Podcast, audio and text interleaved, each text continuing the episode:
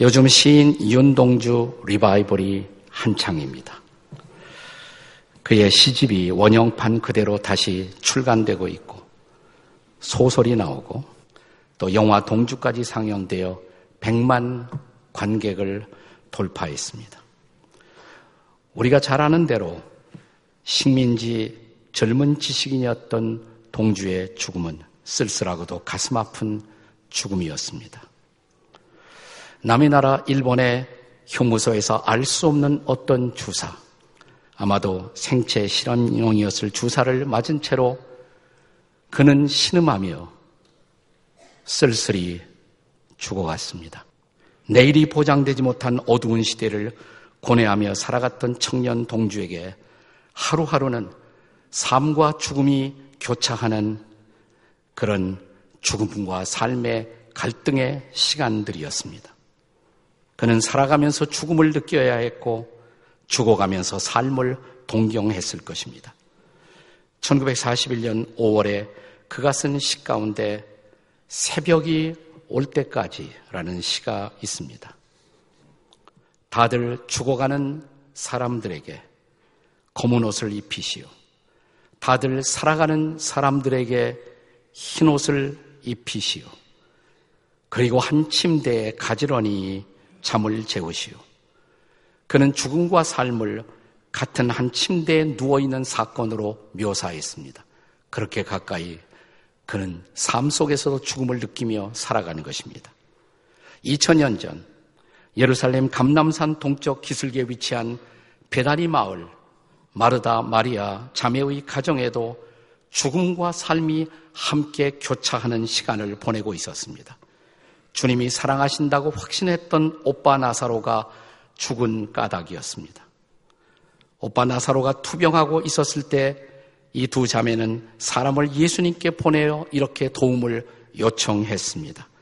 요한복음 11장 3절입니다. 함께 같이 읽겠습니다. 시작.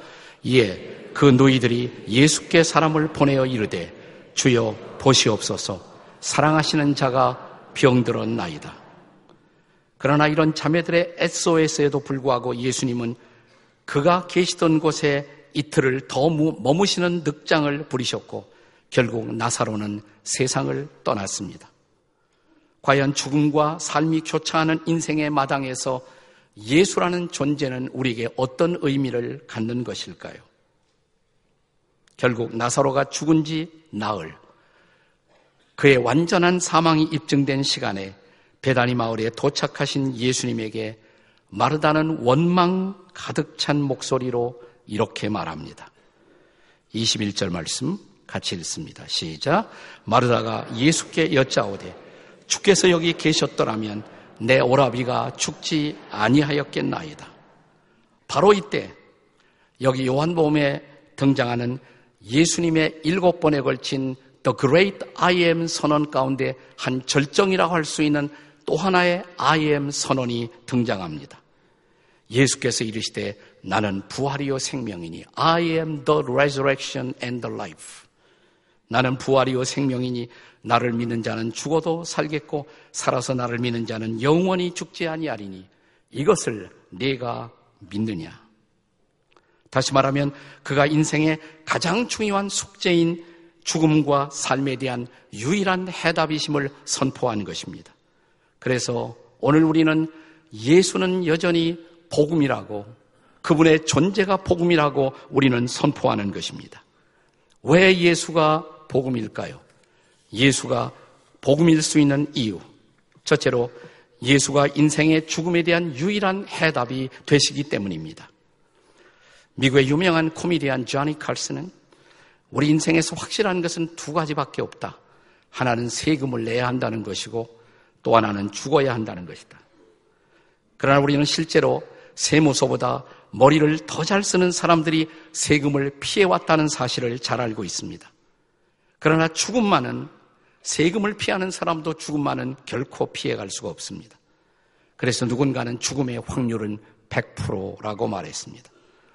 과거 트라피스트 수도회의 수도사들은 서로가 만나 인사를 나눌 때 라틴어로 메멘토 모리 죽음을 기억하시오. 이런 인사를 주고받았습니다. 메멘토 모리. 한번 해보세요. 메멘토 모리. 그건 죽음을 기억하십시오라는 뜻입니다. 인사법을 좋게 여긴 로마의 한 황제는 자기의 신하들이 자신을 황제를 아련할 때마다 이 인사를 하게 만들었습니다. 메멘토 모리 황제요. 당신도 죽는다는 것을 기억하시오. 권력자도 무력자도 죽습니다. 유명한 사람도 무명한 사람도 죽습니다. 부자도 가난한 사람도 죽습니다. 식자도 무식자도 죽습니다. 죽음은 가장 확실하고 공평한 인생의 실존입니다. 그리고 이 죽음에 대한 해답이 없다는 것도 분명한 사실입니다. 세상은 그리고 과학과 의학의 발달은 인간의 수명을 지속적으로 연장시켜 왔지만 죽음의 해답을 발견하지는 못했습니다. 그런데 여기 죽음에 대한 유일한 해답을 제공하신 분이 계십니다. 그분이 바로 예수 그리스도이십니다. 그래서 우리는 그분의 존재, 그분의 실존 그 자체가 복음이라고 고백합니다. 그분은 그의 사랑하는 친구 나사로의 무덤 앞에서 나는 부활이요 생명이니 나를 믿는 자는 죽어도 살겠고 설교만 하신 것이 아니라 잠시 후 그는 무덤을 향해서 선언하십니다. 나사로야 나오너라. 나사로는 살아서 걸어 나왔고 그의 무덤은 빈 무덤이 되었습니다. 나사로의 케이스를 통해서 부활이 가능한 것을 입증하신 그분은 자신의 죽음을 걸고 또 한 번 부활을 증명하십니다. 그가 죽은 지 사흘 만에 그의 무덤은 또한 비었습니다. 그의 빈 무덤은 예수 그리스도의 부활 이외에는 다른 대답을 찾을 수가 없는 가장 확실한 부활의 선포였습니다. 부활절 앞두고 어느 주일학교 선생님이 학생들에게 부활주일 숙제로 빈 박스, 이 어, 곽을 하나씩 어린이들에게 나누어 주었습니다. 다음 주일 올 때 이 곽 속에 예수님의 부활을 상징하는 상징물을 하나씩 담아가지고 오라는 숙제를 냈습니다. 부활주일이 되었습니다. 어떤 어린이는 그 빈 곽 속에 나비를 아름답게 나르는 나비를 담아왔고 어떤 어린이는 색삭을 담아왔습니다. 어떤 어린이는 백합꽃을 어떤 어린이는 계란을 담아왔습니다. 그런데 한 언어 장애를 앓고 있던 어린이가 빈 곽을 그대로 가져왔습니다. 선생님은 조심성스럽게 이렇게 물었다고 합니다. 얘야, 왜 아무것도 안 담아 왔니? 아이는 더듬거리며 이렇게 대답했다고 합니다. 선생님, 예수님은 부활하셨잖아요. 무덤은 이 곽처럼 비었어요. 정답입니다. 무덤은 비었습니다. 예수님은 부활하셨습니다. 그것이 죽음에 대한 유일한 정답인 것입니다. 시인 동주는 또한 이런 시를 남깁니다. 새벽이 올 때까지라는 이 시의 마지막 대목입니다. 이제 새벽이 오면 나팔 소리 들려올 게외다. 새벽 소리, 새벽 나팔 소리와 함께 다시 부활할 부활의 소망을 갖고 그는 인생의 마지막 날들을 살았던 것입니다. 그렇습니다. 동주가 바라보았던 예수, 오늘 우리가 바라보는 예수, 그 예수는 죽음에 대한 유일한 해답인 줄로 믿습니다. 그래서 예수는 복음이십니다. 예수가 왜 복음일까요? 둘째로 예수님은 인생의 삶에 대한 또한 유일한 해답이십니다. 그는 죽음에 대한 해답일 뿐만 아니라 삶에 대한 해답이 되십니다. 인간이 인간다운 삶을 살지 못하는 이유 무엇 때문일까요? 성경은 그것은 인간이 하나님으로부터 분리되어 살아가기 때문이라고 말합니다. 하나님으로부터의 분리 이것을 가리켜 우리는 영적 죽음이라고 말합니다.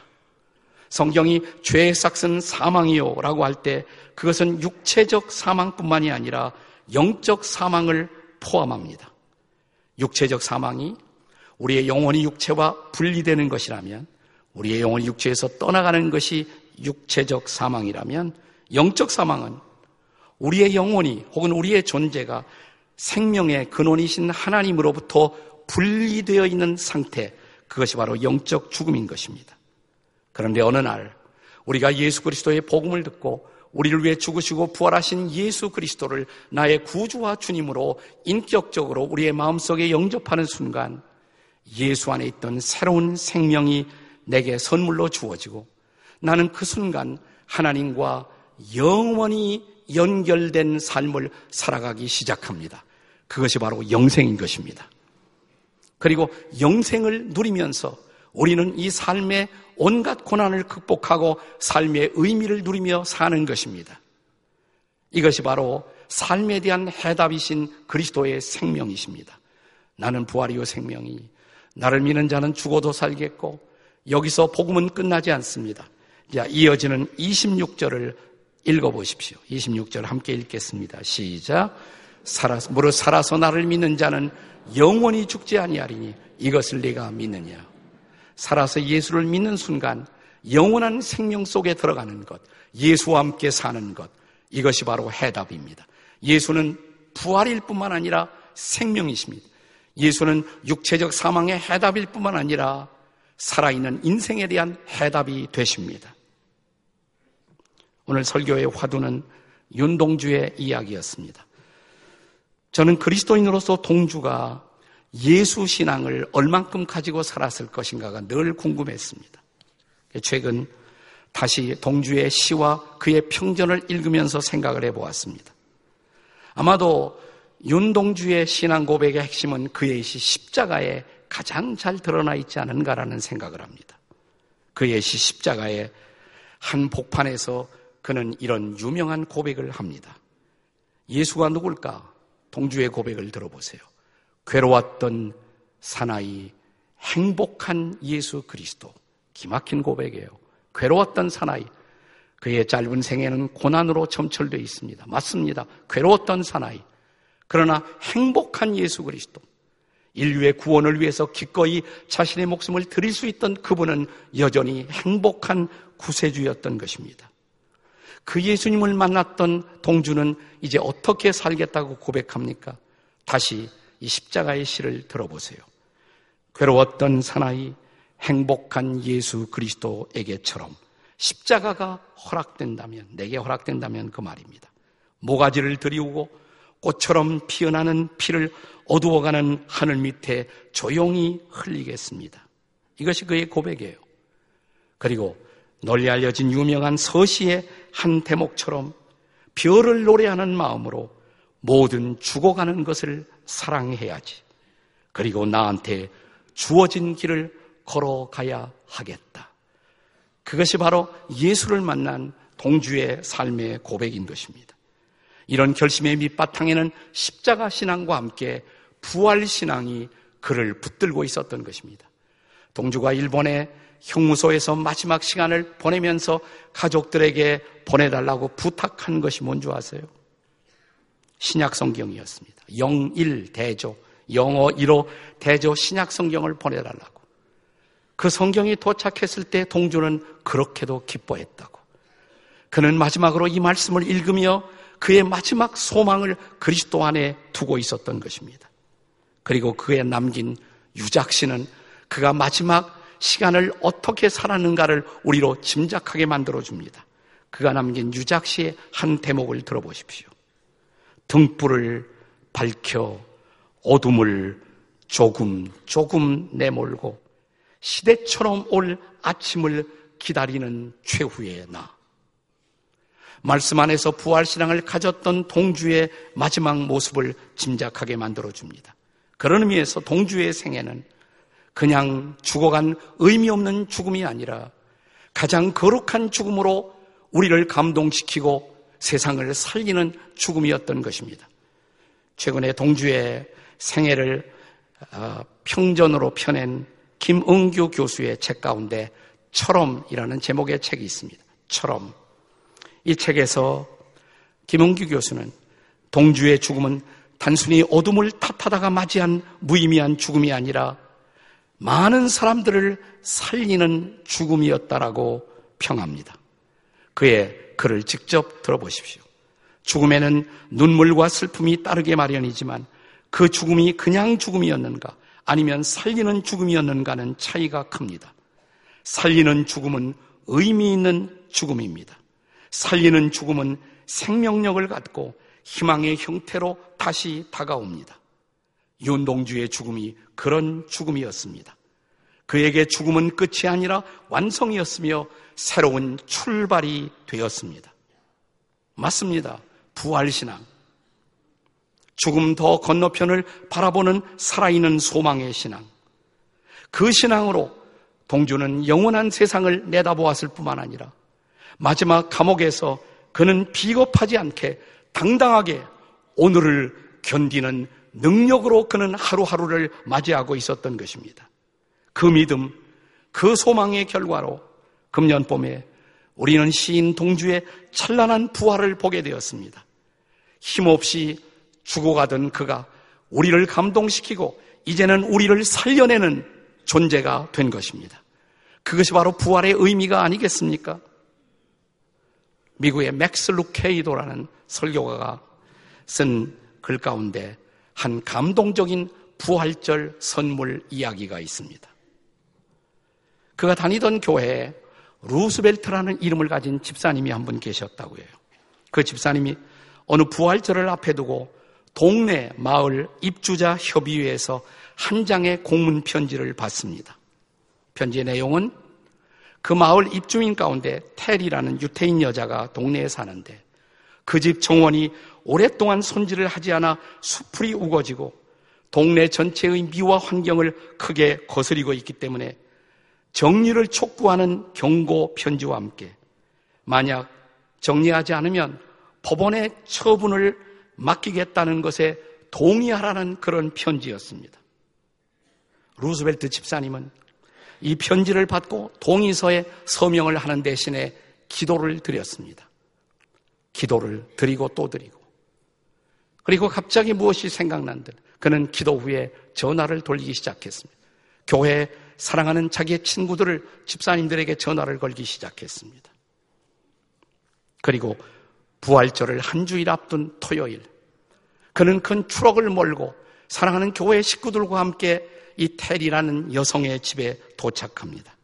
그리고 온종일 정원을 손질하는 대청소 작업을 진행한 것입니다.